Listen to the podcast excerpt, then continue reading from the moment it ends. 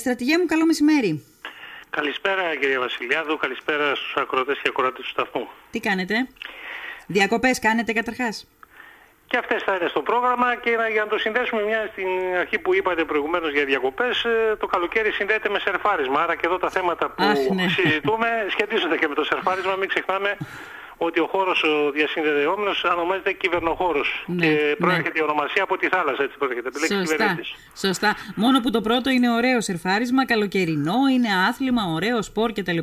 Το δεύτερο είναι κακόβουλο. Ε, δεν πάβει να έχει τις θετικές και αρνητικές. Και εκείνο Πάντα. θέλει κανόνες. Και το σερφάρισμα το καλοκαιρινό πρέπει να ακολουθούμε κάποιους Σωστά. κανόνες. Δεν κάνουμε ό,τι θέλουμε, αλλά αν Όχι. θέλουμε να το απολαύσουμε το καλοκαίρι και το κάθε είδους σερφάρισμα πρέπει να ακολουθούμε κάποιους κανόνες. Σωστά, έχετε δίκιο. Ε, κύριε Παπαπροδρόμου, πείτε μου κάτι. Γνωρίζαμε μέχρι τώρα για το Πίγασος και αυτό τις τελευταίους μήνες, τους τελευταίους μήνες α, πληροφορηθήκαμε για αυτό το πρόγραμμα. Τώρα μάθαμε και για το Predator. Ε, τι ακριβώς είναι και τι ακριβώς κάνει αυτό το πρόγραμμα; Ε, πρώτα απ' όλα να πούμε για το άλλο το θέμα που αναφέρατε για την ε, συνεδρίαση των, των θεσμών. Ε, είναι κάτι το οποίο παρέχεται από το θεσμικό πλαίσιο της χώρας μας που ορίζει συγκεκριμένα και άρθρα του συντάγματος πόσο σημαντικό είναι τα θέματα της ε, ε, ελεύθερης ανταπόκρισης και επικοινωνίας και προστασίας του απορρίτου αυτών, ότι αυτά την χάνουν απα- απαραβίαστα και από Ναι. εκεί και πέρα υπάρχει νομικό πλαίσιο που ορίζει διαδικασίες πότε αυτό το απόρριτο ε, δεν ισχύει και ποιοι είναι οι λόγοι για τους οποίους όπως λέει ρητά το Σύνταγμα όταν έχουμε θέματα διακρύβωσης ιδιαίτερα σοβαρών εγκλημάτων ή για λόγους εθνικής ασφάλειας πάντοτε με, τε- με την ε, εγγύηση της δικαστικής αρχής έτσι, Ναι. της ανεξάρτητης λειτουργίας αυτό είναι κάτι βασικό. Ναι. Τώρα, α, αναφερόμενοι γενικότερα σε κακόβουλα λογισμικά, δεν περιορίζουμε σε ονόματα, γιατί δεν έχει σημασία αν λέγεται το α ή β όνομα.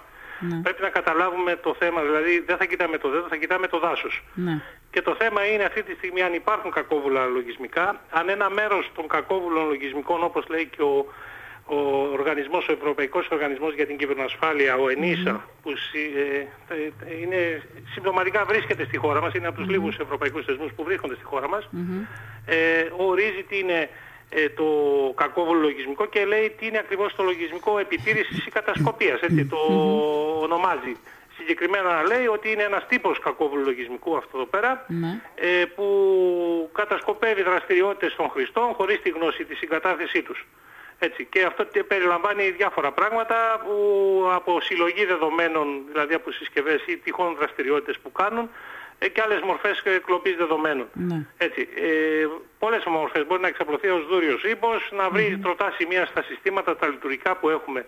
Άρα μιλάμε ένα, γε- για ένα γενικότερο θέμα που αγγίζει το καθένα μας και φυσικά και τα δημόσια πρόσωπα και θεσμικά πρόσωπα έτσι, Ναι. μέσα στην κοινωνία. Α, Ε, Αυτό που είπατε τώρα μόλις είναι ένα σημείο κλειδί. Είπατε που, α- που αγγίζει τον καθένα μας.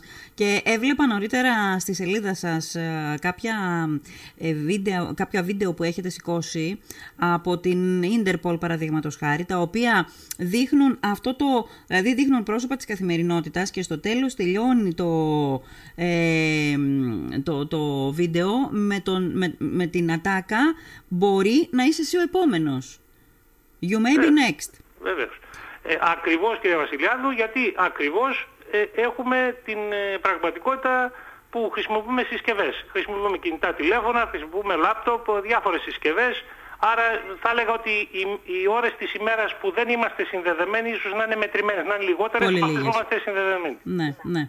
Άρα, ε, ένα θέμα είναι πρώτα απ' όλα αν γνωρίζουμε τις ίδιες τις συσκευές όταν τις αγοράζουμε, όταν τις παίρνουμε, ποια προγράμματα ήδη έχουν από τον κατασκευαστή ε, που φιλοξενούνται και στη συνέχεια τι ακριβώς εμείς κατεβάζουμε, ποιες πλατφόρμες κατεβάζουμε και πόσο εκτεθειμένοι είμαστε από την αλόγιστη, θα έλεγα από το αλόγιστο κατέβασμα και εγκατάσταση ε, προγραμμάτων και λογισμικών. Ε, δεν, εβα- δεν εξαιρώ από τη διαδικασία αυτή και τα social media και τους άλλους κολοσσούς και αυτές τις πλατφόρμες που και αυτές έχουν δεδομένα μας. Ναι, Έτσι, δεδομένα μας τοποθεσίας, δεδομένα μας πολλές φορές ευαίσθητα γιατί άπτονται θέματα, παράδειγμα, τα θέματα της υγείας και όχι μόνο και καταλαβαίνετε ότι σε αυτό το περιβάλλον ε, οι κίνδυνοι και οι τροτότητες είναι πάρα πάρα πολλές. Ναι. Τώρα βέβαια υπάρχουν, α, υπάρχουν πολλοί κίνδυνοι, ε, ε, το είπατε πολύ σωστά πριν από λίγο και εγώ συνηθίζω να το λέω κάπως αλλιώς ότι είναι σαν το, σαν το μαχαίρι το διαδίκτυο. Δηλαδή με το μαχαίρι μπορείς να κόψεις να φας ένα μήλο αλλά μπορείς και να σκοτώσεις, να δολοφονήσεις. Το ίδιο είναι και το διαδίκτυο. Είναι, είναι απίστευτο το θετικό που μας έχει προσφέρει το διαδίκτυο. Το διαδίκτυο έχουμε ας πούμε την παγκόσμια ε, εγκυκλοπαίδεια στο χέρι μας ε, την, απόλυτη, την, την, την, παγκόσμια γνώση, δηλαδή την παγκόσμια πληροφορία στο χέρι μας, αλλά από την άλλη μπορεί ανα πάσα στιγμή να γίνουμε θύματα σε όλη αυτή τη διαδικασία. Ε, το θέμα είναι ότι εμείς τώρα οι απλοί κοινοί θνητοί έχουμε στο μυαλό μας την παραπλάνηση το phishing το λεγόμενο το οποίο συζητάμε όλο το προηγούμενο διάστημα, αλλά τώρα αυτό για το οποίο μιλάμε στο μυαλό του καθενός πάει σε κάτι άλλο πιο μεγάλο, πάει σε κάτι άλλο το οποίο έχει να κάνει με απόλυτη παρακολούθηση του κινητού μας τηλεφώνου. Ε, και αναρωτιέται κανείς αυτό αφορά μόνο αυτό, αυτού του είδους τα προγράμματα, τα κακόβουλα λογισμικά μπορεί να αφορούν μόνο α, κρατικούς δρόντες, μπορεί να αφορούν μόνο κολοσσούς ας πούμε ε, εγχώριους ή άλλους οικονομικής φύσεως ή μπορεί αυτά τα προγράμματα να αφορούν και σε κάποιους από εμάς; Σίγουρα και στη μικροκλίμακα έχει ενδιαφέρον αυτό που θέτε κυρία Βασιλιάδου πολύ σωστά. Ε, αλλά φαντάζεστε ότι το ισχυρό κίνητρο για τους κυβερνοεγκληματίες για το οργανωμένο έγκλημα ή και άλλους δρόντες που πολλές φορές επιβουλεύονται είτε ακαιρεότητα μιας χώρας ή οτιδήποτε άλλο καταλαβαίνετε ε, διαφοροποιείται. Και διαφοροποιείται φυσικά και οι τεχνικές και οι τρόποι δράσης. Ναι. Εκείνο που πρακτικά όμως θα πρέπει να λέγαμε στον κόσμο είναι ότι πρώτα απ' όλα τι είναι αυτό που μπορεί να μας βάλει σε μια σκέψη, τι μπορεί να τρέχει με το κινητό μας. Να, ναι. γνωρίζουμε, είπα, είπα ναι. να γνωρίζουμε καλά τη συσκευή μας. Όσο και να ακούγεται αυτό απλό, ε, από την εμπειρία μου θα σας πω ότι δεν γνωρίζουμε ναι. τις δυνατότητες. Ούτε γνωρίζουμε και τα λογισμικά γιατί δεν έχουμε κάνει το κόπο να διαβάσουμε την κάθε λεπτομέρεια της κάθε εφαρμογής. Δεν έχουμε ίσως πολλές φορές και το χρόνο ή όλα αυτά γίνονται με μια ταχύτητα Σωστά. δευτερολέπτων. Έτσι, ναι. Μας ρωτάνε πολλές φορές αν συνενούμε.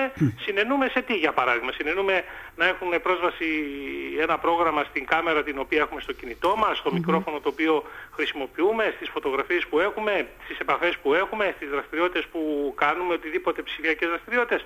Άρα καταλαβαίνετε. Επίσης, δεν παρακολουθούμε στη συνέχεια την ε, συμπεριφορά της ίδιας συσκευής. Για παράδειγμα, αν το κινητό μας ή το τάμπλετ λειτουργεί πιο αργά από ό,τι παλαιότερα. Ε, να πούμε στη, ε, εξ αρχής ότι όταν αγοράζουμε οποιαδήποτε συσκευή αγοράζουμε, την αγοράζουμε με ημερομηνία Και πολλές φορές μας το λέει και ο κατασκευαστής μας προτείνει να επικαιροποιούμε το λογισμικό, να κάνουμε ναι, ένα... Ναι. Ε, update το έχουμε πει, αυτή την επικαιροποίηση, ναι. η ελληνική λέξη είναι επικαιροποίηση, το οποίο καλό είναι να το κάνουμε ό,τι μας λέει ο κατασκευαστής, αλλά πολλές φορές και ακόμη σε επίπεδο κατασκευαστών και χωρών που κατασκευάζονται κάποια κινητά. Κατά ναι. καιρούς έχετε διαβάσει, ενδεχομένως ε, κάποιες συσκευές να μην πληρούν για παράδειγμα τις προδιαγραφές της Ευρωπαϊκής Ένωσης. Ναι. Λέω παράδειγμα, αναφέρουμε για τη χώρα μας αυτό, γιατί η αγορά λειτουργεί σε παγκόσμια βάση.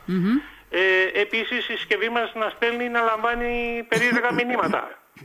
Ε, να υπάρχουν εφαρμογές τις οποίες δεν θυμόμαστε αν εμείς τις εγκαταστήσαμε. Ναι. Ή, μπορεί να, ή μπορεί να τρέχουν εφαρμογές χωρίς να τις βλέπουμε. Ή μια άλλη ένδειξη η μπαταρία να αδειάζει πιο γρήγορα από ό,τι παλιά. Αυτό πολλές φορές μπορεί να είναι φυσιολογικό με την πάροδο του χρόνου μιας συσκευής που χρησιμοποιούμε, αλλά πολλές φορές για ένα καινούριο κινητό αυτό να μην συνδέεται πέρα από το κατασκευαστικό λάθος. Αυτό όμως φυσικά θα το πει πάλι τεχνικός, δεν θα το ναι. πει. Ναι. αυτό χρειάζεται ιδιαίτερη προσοχή ό,τι λέμε. Ναι. Ε, ή επίσης μια υπερθέρμανση της συσκευής μας. Mm-hmm. Ξαφνικά να τερματίζεται μια κλίση, οτιδήποτε. Ναι. Ή ναι. χρεώσεις αδικαιολόγητες. Ναι. Τώρα, να πω κάτι. Όλα αυτά είναι συμπτώματα που μπορεί να προκληθούν από μια συσκευή η οποία μπορεί να αντιμετωπίζει κάποιο πρόβλημα έτσι, αλλά μπορεί να, δηλώσουν και, να δηλώνουν και κάτι άλλο. Και γιατί το λέω, γιατί θέλω να το ξεκαθαρίσω, γιατί μη μας πιάσει ξαφνικά ένας φόβος ότι τα, τα κινητά μας ας πούμε, και οι συσκευές μας παρακολουθούνται. Δεν είναι πολύ εύκολο πράγμα να το κάνει κάποιος εάν δεν ξέρει μονοπάτια ε, και γνώστες στους οποίους πρέπει να απευθυνθεί. Ναι επιβάλλεται να υπάρχει εξειδικευμένη γνώση. Δεν είναι έτσι. Εγώ θα σας πω ένα απλό παράδειγμα, mm-hmm. θα έλεγα εγκληματικών δραστηριοτήτων, είναι αυτό το mining, η εξόριξη, παράδειγμα, μορφών κρυπτοχρήματος. Ναι, ναι, ναι. Που χρησιμοποιούν υπολογιστικούς πόρους, πολλές φορές και από δημόσιες υπηρεσίες διαφόρων χωρών, από διαφόρων οργανισμών ή εταιριών, Ναι. ε, στα πλαίσια το οποίο θέλουν να κάνουν ε, τη διαδικασία παραγωγής ή αναπαραγωγής τέλος πάντων μορφών κρυπτοχρήματος. Καταλαβαίνετε, εδώ μιλάμε για οργανωμένο έγκλημα και Ναι. ο άλλος να μην το γνωρίζει ότι αυτό γίνεται. Και να του έρχονται και λογαριασμοί ας πούμε, να τους πληρώνει χωρίς να ξέρει να μην δικαιολογούνται αυτοί οι λογαριασμοί σε σχέση με τη χρήση που κάνει. ναι. Σας αναφέρω ενδεικτικά. Δηλαδή τόσα πολλά τα πράγματα. Φανταστείτε το είναι χαοτικό. Το έχω πει και άλλη φορά. Όλο αυτό το περιβάλλον. Δεν είναι δηλαδή τόσο απλό. Ναι. Ε, μ, όσον αφορά τώρα για την, την, στη σημερινή συνεδρίαση, ε, περιμένετε, τι, τι, τι περιμένετε εσείς από τη σημερινή συνεδρίαση; Δεν θέλω να μπούμε στην ουσία της υπόθεσης, γιατί δεν μπορούμε να γνωρίζουμε πράγματα για την ουσία της υπόθεσης, αλλά πιστεύετε ότι θα έχει κάποια ουσιαστική κατάληξη η σημερινή συνεδρίαση; Ακριβώς και πρέπει να είμαστε προσεκτικοί κυρία Βασιλιάδου όταν διατυπώνουν τέτοια θέματα τα οποία έχει επιληφθεί, έχουν επιληφθεί θεσμοί όπως είναι η δικαιοσύνη και ανεξάρτητες αρχές ε, και ο καθένας μας πρέπει ε, ό,τι λέει να το λέει με, με, με μεγάλη προσοχή και συγκεκριμένα. Ε, και από εκεί και πέρα υπάρχουν τα θεσμικά όργανα της πολιτείας τα οποία θα τοποθετηθούν και θα πούν. Ε, θεωρώ όμως ότι γενικότερα ε, θα πρέπει να υπάρχει μια ευαισθητοποίηση ε, πριν λίγες μέρες ε, είχαμε τη γιορτή της δημοκρατίας, αλλά η δημοκρατία δεν είναι γιορτή, είναι πράξη, κατά την άποψή μου, έτσι. Ε, και το λέω σε έναν τόπο απευθυνόμενο στη Λίμνο, που δίπλα είναι και το νησί ε, που υπάρχει το Μουσείο της Δημοκρατίας, αν δεν κάνω λάθος, αναφέρομαι στον Δεν Αϊστράτη. κάνετε λάθος, ναι. Έτσι. Άρα η δημοκρατία και τα ανθρώπινα δικαιώματα σήμερα στην εποχή τη- που οι τεχνολογίες, η τεχνολογική, η τεχνολογική κολοσσία αναπτύσσονται κλπ. Ε, μπαίνουν θα έλεγα στο επίκεντρο του, του προβληματισμού και εδώ θα πρέπει όλες οι δυνάμεις με ένα πνεύμα συνεννόησης και όχι ανταγωνιστικό κλπ. όταν διακυβεύονται μείζωνα θέματα θα πρέπει να, να συμφωνούν στο αυτονόητο. Ναι. Ε, θεωρώ ότι εκεί που χρειάζονται ενίσχυση οι θεσμοί, νομίζω έχουμε θεσμικό πλαίσιο στη χώρα μας ε, που υπάρχει και σε επίπεδο συντάγματος και σε επίπεδο οδηγιών, κανονισμών, νόμων που οι οποίοι βελτιώνονται και αλλάζουν. Γιατί ακριβώς αλλάζουν αυτά τα θεσμικά πλαίσια, γιατί αλλάζει και η τεχνολογία, αλλάζει και τον Βέβαια. τρόπο της ε, ζωής μας, αλλάζουν ναι. οι ιδιωτικές σχέσεις. Ναι. Άρα όλα αυτά να τα βάζουμε στην ατζέντα. Ε, οι θεσμοί εκεί που χρειάζονται ενίσχυση να ενισχυθούν, αναφέρομαι και σε προσωπικό και σε μέσα που πρέπει να έχουν. Άρα για μένα η πολιτεία από την πλευρά της ε, θα πρέπει να πράξει το αυτονόητο που είναι να ενισχύσει τους θεσμούς και την διαφάνεια και την ε, δικαιοσύνη και όταν αυτό θα ισχύσει σε μια χώρα, να ξέρετε ότι αυτή η χώρα θα ευημερεί. Χρειάζεται Επίσης, ενίσχυση το θεσμικό πλαίσιο και το ρωτάω αυτό γιατί διαβάζοντας για το θέμα κάπου είδα ότι υπήρχε πάντοτε μια παράμετρος που έλεγε ότι, ε, για το πάντοτε δεν ξέρω αν είναι, αν ήταν, ή αν είναι καινούργια πρόβλεψη αυτή, αλλά αυτή τη στιγμή δεν ισχύει, ότι αν κάποιος γίνεται αντικείμενο παρακολούθησης για κάποιο λόγο, Ακόμα και μετά το τέλος της παρακολούθησης, ε, όφυλαν οι αρχές να τον ενημερώσουν ότι είχε συμβεί αυτό. Συμβαίνει ακόμα, ισχύει ακόμα αυτή η παράμετρο στο θεσμικό πλαίσιο; Εγώ θεωρώ δικαίωμα του ατόμου. Εννοείται, δηλαδή δεν είναι μόνο το, το πλαίσιο της χώρας μας. Μην ξεχνάτε ότι η χώρα μας είναι και στο διεθνές γίγνεσθε, υπάρχουν διεθνείς συνθήκες για το σεβασμό των δικαιωμάτων του ανθρώπου. Είναι πράγματα τα οποία Δικαίωμα δεν τα... είναι, ναι, ναι, δικαίωμα Ε, είναι, αλλά καταλαβαίνετε συμβαίνει. Ότι αν κάποιος δεν βρει τη δικαίωσή του σε μια χώρα μπορεί να προσφύγει και σε δικαστήρια εκτός της Ελλάδα γιατί ο καθένας ε, έτσι, όταν παραβιάζουν τα μείζωνα δικαιώματα των ανθρώπων ε, καταλαβαίνετε θα πρέπει να τη κάνουν σεβαστά και θα- είπα προηγουμένως μίλησα για δικαιοσύνη και διαφάνεια. Δεν μπορώ να διανοηθώ ότι υπάρχει δικαιοσύνη και διαφάνεια όταν δεν ενημερώνεται το υποκείμενο π.χ. που έχουν παραβιαστεί τα δεδομένα του. Ναι, Έτσι, αν έχει κάτι, κάνει οτιδήποτε αξιόμενο υπάρχουν διαδικασίες που και αυτές προβλέπονται. ναι. Έτσι, αλλά εκεί όμως ε, θέλει μια ισορροπία και το, ε, το σημαντικότερο δεν είναι η καταστολή, ε, κυρία Βασιλιάδου. Έχω πει και άλλη φορά στην εκπομπή σας για τα θέματα ανάπτυξης των ψηφιακών δεξιοτήτων της εκπαίδευσης. Έχουμε μιλήσει για θέματα βιοειθικής. Ναι, Θα πρέπει ναι. όλοι οι άπαντες που μετέχουμε στο ψηφιακό γίγνεσθε να ξέρουμε και τα δικαιώματά μας αλλά και τις υποχρεώσεις μας. ναι, ναι. Να σεβόμαστε τον άλλον. Δηλαδή αυτό που Έχετε δεν θέλουν δίκιο. να μας κάνουν εμάς, μην το κάνουμε στον άλλον. Δεν, δεν πρέπει ο καθένας, είτε είναι κρατικός λειτουργός, είτε οτιδήποτε είναι. Θα πρέπει να ακολουθεί μια δεοντολογία.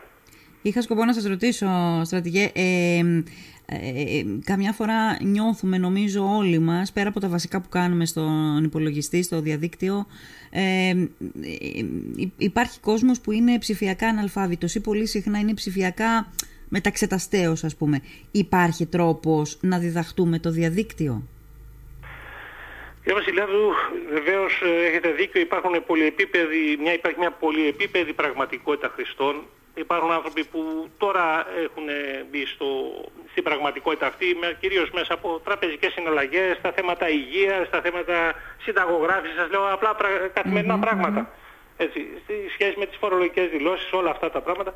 Λοιπόν, ε, υπάρχει, υπάρχουν τα άτομα της τρίτης ηλικίας, για παράδειγμα στη χώρα μας είναι περίπου το 25% της χώρας μας. μια χώρα ναι. που έχει φθήνουσα πορεία με τα πληθυσμιακά ναι, δεδομένα. Ναι. Δηλαδή που αυτοί οι άνθρωποι δεν μετέχουν σε αυτό το ψηφιακό γίγνεσθε τόσο έντονα. Και εκεί θα πρέπει να φροντίσουμε. Σας λέω μια, ένα παράδειγμα. Επίσης στα παιδιά στα σχολεία που θα πρέπει να αναμορφωθούν ακόμη και τα ε, βιβλία και τα προγράμματα σπουδών ε, και οι εκπαιδευτικοί μας να ισχυθούν πάνω σε αυτό. Υπάρχει η πλατφόρμα της Εθνικής Ακαδημίας Ψηφιακών Ικανοτήτων. Το έχουμε πει και στην εκπομπή σας και το ξαναλέμε. Να το ξαναπούμε. Βεβαίως και να επισκεφθούν το site και εκεί αυτή η πλατφόρμα βεβαίως μπορεί να εμπλουτιστεί και από δουλειά που γίνεται στα πανεπιστήμια μας. Θα πρεπει και τα πανεπιστήμια μας και ο ακαδημαϊκός τομέας να μπει στο παιχνίδι πιο ενεργά. Και μέσω όχι... αυτής της ιστοσελίδας τι μπορούμε να μάθουμε; Και όχι μόνο να σκεφτόμαστε κοινοτικά προγράμματα και τι ακριβώς θα κερδίσουμε σε επίπεδο ευρώ κλπ. Θα πρέπει κάτι να προσφέρουμε στην ελληνική κοινωνία. Πρακτικά δηλαδή, χρήσιμα πράγματα. Ναι.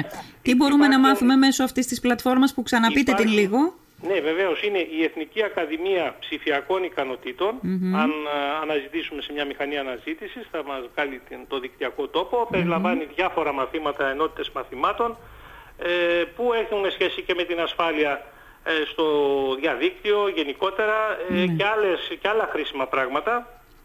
Για τα λογισμικά που χρησιμοποιούμε. Καλλιεργεί δηλαδή ουσιαστικά, είναι, δίνει μια δυνατότητα να καλλιεργηθεί η δεξιότητα α, της χρήσης του διαδικτύου, γιατί και αυτή μια δεξιότητα είναι. Ακριβώς και η απόλυτη στόχευση, ε, έχοντας το θεσμικό πλαίσιο της Ευρωπαϊκής Ένωσης, μάλιστα το 2019 είχε εκδοθεί η λεγόμενη Cyber Security Act, δηλαδή ο νόμος για την κυβερνοασφάλεια mm-hmm. για όλες τις χώρες της Ευρωπαϊκής Ένωσης, η οποία τι μιλάει. Μιλάει δύο πράγματα. Μιλάει για την αναβάθμιση του οργανισμού, του Ευρωπαϊκού Οργανισμού, του ΕΝΙΣΑ, τον οποίο καλό είναι να επισκεφτούμε την σελίδα του και στα μέσα κοινωνικής δικτύωσης, αλλά και στη σελίδα του ΕΝΙΣΑ, που έχει πολύ καλό υλικό. Ένα είναι αυτό για την αναβάθμιση αυτού του οργανισμού και το δεύτερο μιλάει για, το λεγόμενο, για τη λεγόμενη πιστοποίηση των δεξιοτήτων. Ναι. Δηλαδή ε, πλέον οι οργανισμοί για να λειτουργήσουν, τα άτομα για να κινηθούν, για να γίνει αυτή η λεγόμενη ψηφιακή ενιαία αγορά που εμείς έχουμε είτε θα έχουμε ιδιότητα του καταναλωτή είτε του πολιτη μέσα στην ψηφιακή πραγματικότητα θα πρέπει να έχουμε κάποιες δεξιότητες. Αυτά στη νεαρή ηλικία ξεκινούν μέσω του εκπαιδευτικού συστήματος που αν έχει την ικανότητα αφομοίωσης ή όχι είναι μια άλλη υπόθεση. Ναι. Να πούμε στο σημείο αυτό... Δεν την έχει, δεν την έχει, να το πούμε. Δυστυχώς η Ελλάδα εχθές, δημοσιεύτηκε, εχθές μόλις δημοσιεύτηκε η, έκθεση, ο δείκτης για την ψηφιακή οικονομία και κοινωνία για την Ελλάδα. Mm. Δυστυχώς και για το 2022 έχουμε τη θέση που είχαμε το 2021. Παρόλα τα ψηφιακά βήματα που έχουν γίνει και έχουν γίνει πάρα πολλά βήματα, το λέω, το τονίζω αυτό. Ποια είναι η θέση; Έχουμε χάλκινο μετάλλιο από το τέλος. Σωραγός. Τρίτη. Τρίτη στο τέλος. Ναι. Ναι, και πώς εξηγείτε; Θα σας πω, θα σας πω. Πώς εξηγείται από τη στιγμή που έχουμε κάνει ψηφιακά βήματα, αλλά μάλλον ήμασταν, ο... πολύ, πίσω. ήμασταν πολύ πίσω. Ήμασταν πολύ πίσω. Και, και ταυτοχρόνως οι άλλοι προχωράνε. Και κάποιοι εξακολουθούν να επιμένουν ναι. να μην αλλάζουν, να μην παίρνουν τα μηνύματα του καιρού. Σας λέω ενδεικτικά ότι και φέτος στη σχολική χρονιά που μας πέρασε, ναι. οι μαθητές ε, γυμνασίου στην Ελλάδα είχαν βιβλίο της πληροφορικής το 2006. Ναι. 16 χρόνια, για όνομα του Θεού. Δηλαδή... Από την εποχή της δισκέτας ας πούμε. Ναι, τέλος πάντων, δηλαδή αυτό καταλαβαίνετε, mm. δεν συναντεί. Βλέπετε τις χώρες που είναι στο βορρά, οι mm. σκανδιναβικές χώρες, πόσο μπροστά και χώρες που υστερούν. Αυτό, να ξέρετε, συνδέεται και με ένα άλλο θέμα που έχει σχέση με τη διαφάνεια ναι, και ναι. τη διαφθορά. Δηλαδή, οι χώρες που είναι μπροστά στο ψηφιακό μετασχηματισμό mm. είναι μπροστά και στη διαφάνεια. Mm. Αντιστρόφως, οι χώρες που υστερούν σε αυτά είναι πίσω. Είναι προς τη είναι διαφορά. Πίσω. Ναι, ναι. Ναι. Έτσι, όταν λέμε και αυτά, Τώρα στις χώρες, οι, οι, οι, χώρες που είναι προηγμένες στο, στην ψηφιακή γνώση ας πούμε και στην ψηφιακή δεξιότητα δεν έχουν μάθημα στα σχολεία των παιδιών τους ε, για τους υπολογιστές αλλά έχουν εντάξει τους υπολογιστές και τη χρήση τους σε όλα τα υπόλοιπα μαθήματα, στα καθημερινά μαθήματα του σχολείου. Δεν έχουν ξεχωριστό μάθημα για τους υπολογιστές. Τέλος πάντων δεν θέλω να το επεκτείνουμε, είναι όλα πάρα πολύ σημαντικά. Φανταστείτε ας πούμε στην Εστονία ότι τα σχολεία άνοιξαν και για τους γονείς. Εμείς. Δεν άνοιξα μόνο για τους μαθητές. Ναι, βεβαίως, χρειάζεται. Βεβαίως, ναι. Λοιπόν, ε, ε, θέλω να, επειδή ξεκινήσαμε τώρα με αφορμή αυτή τη συζήτηση που θα γίνει σε μία ώρα περίπου στην, ε, στην Επιτροπή Διαφάνειας της Βουλής ε, ε, και επειδή μου είπατε εσείς πριν από λίγο, μην μένουμε στο, δάσο, στο δέντρο και χάνουμε το δάσος, δηλαδή δεν είναι μόνο το πίγασος, δεν είναι μόνο το Predator, είναι προφανώς όλα στο σύνολό τους αυτά τα κακόβουλα λογισμικά. Ο κύριος Ανδρουλάκης, ο οποίος έκανε την καταγγελία, ε, πέρασε ένα, μια διαδικασία που προβλέπεται στην Ευρωπαϊκή Ένωση και εκεί το αντιλήφθηκε. Ένας άλλος καθημερινός άνθρωπος, πολίτης, αν υποψιαστεί ότι κάτι συμβαίνει, πού μπορεί να αποτανθεί; Λοιπόν, προηγουμένως σας είπα για την αρχή διασφάλισης του απορρίτου των επικοινωνιών. Για να δείτε, καλό είναι να επισκεφτούμε τη σελίδα όπου υπάρχει και σχετική φόρμα εύκολα που μπορεί να αναφέρει το οτιδήποτε. Mm-hmm. Βεβαίως δεν θα ε, πει έτσι χωρίς να έχει μια τεκμηριωμένη άποψη, ενδεχομένως τη συσκευή του να την έχουν ελέγξει τεχνική της ε, εμπιστοσύνης του τέλος πάντων, οι οποίοι να έχουν διαπιστώσει πράγματα τα ευρήματα, τα όποια ευρήματα. Επίσης, ε, ε, το τονίζω ότι είναι, ιδιαίτερα, είναι αξιόπινη, είναι ιδιαίτερα σοβαρής μορφής, έτσι, αξιόπινη συμπεριφορά που προβλέπεται από το ποινικό κώδικα και προβλέπονται και ποινές. Λοιπόν, και εκεί θα πρέπει να μπορεί να το αναφέρει στην πλατφόρμα του gov.gr mm στην ενότητα καταγγελίες, είπαμε πολίτης και καθημερινότητα, υπάρχει ειδική πρόβλεψη και για το απόρριτο των επικοινωνιών και για την παραβίαση υπολογιστικών και για τις δύο περιπτώσεις. Ναι. Οπότε και θα πρέπει και τα, και, αντίστοιχα, και τα αντίστοιχα αποδεικτικά μέσα, το λεγόμενο e-evidence, δηλαδή ό,τι ναι.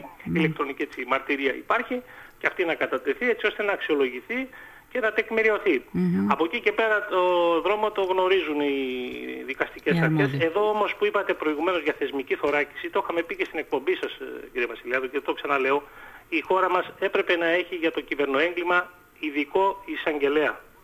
Δηλαδή αν θα μπορούσε σήμερα κάτι να κάνει θεσμικά όσοι μας ακούν κλπ.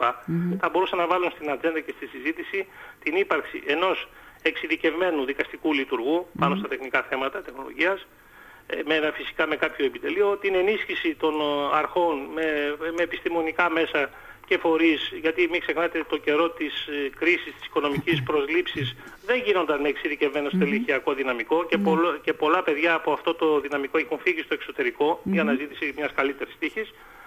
Ε, καταλαβαίνετε ότι θα πρέπει να αξιοποιήσουμε πόρους, διαδικασίες, θεσμούς, πάντοτε με ένα κλίμα συνεννόησης. Ναι. Στα, το αυτονόητο, το ξανατονίζω εδώ, δεν χωρούν ούτε εγωισμοί, ούτε ε, έτσι θα πρέπει να υπάρχει να πριτανεύει η κοινή λογική. Από αυτήν έχουμε ανάγκη. Επίσης έχουμε μιλήσει για τα θέματα του τραπεζικού απορρίτου. Μην ξεχνάτε οι κυβερνοεγκληματίες που χρησιμοποιούν όλα αυτά και κερδίζουν και ταΐζουν αυτόν τον τρόπο την λεγόμενη γκρίζα οικονομία, ναι. εκμεταλλεύονται τα κένα του συστήματος. Δεν μπορείς να έχεις νομικό πλαίσιο από τη δεκαετία του 70 το 2022. Mm-hmm. Ε, άρα θα πρέπει ο καθένας, τα έχουμε πει όπως ναι. είχαμε πει και για τα φάρμακα σε άλλες εκπομπές ναι, ναι, ναι, ναι, που κινούνται στο διαδίκτυο. Μάλιστα, ωραία. Ε, αυτό που πρέπει να έχουμε στο μυαλό μας είναι ότι η σύγχρονη τεχνολογία βοηθάει την καθημερινότητά μας, αλλά βοηθάει όμως και τους α, πάσης φύσεως απαταιώνες ε, να λειτουργούν μέσω με όχημα μάλλον αυτή τη σύγχρονη τεχνολογία και μέσα σε αυτό το πλαίσιο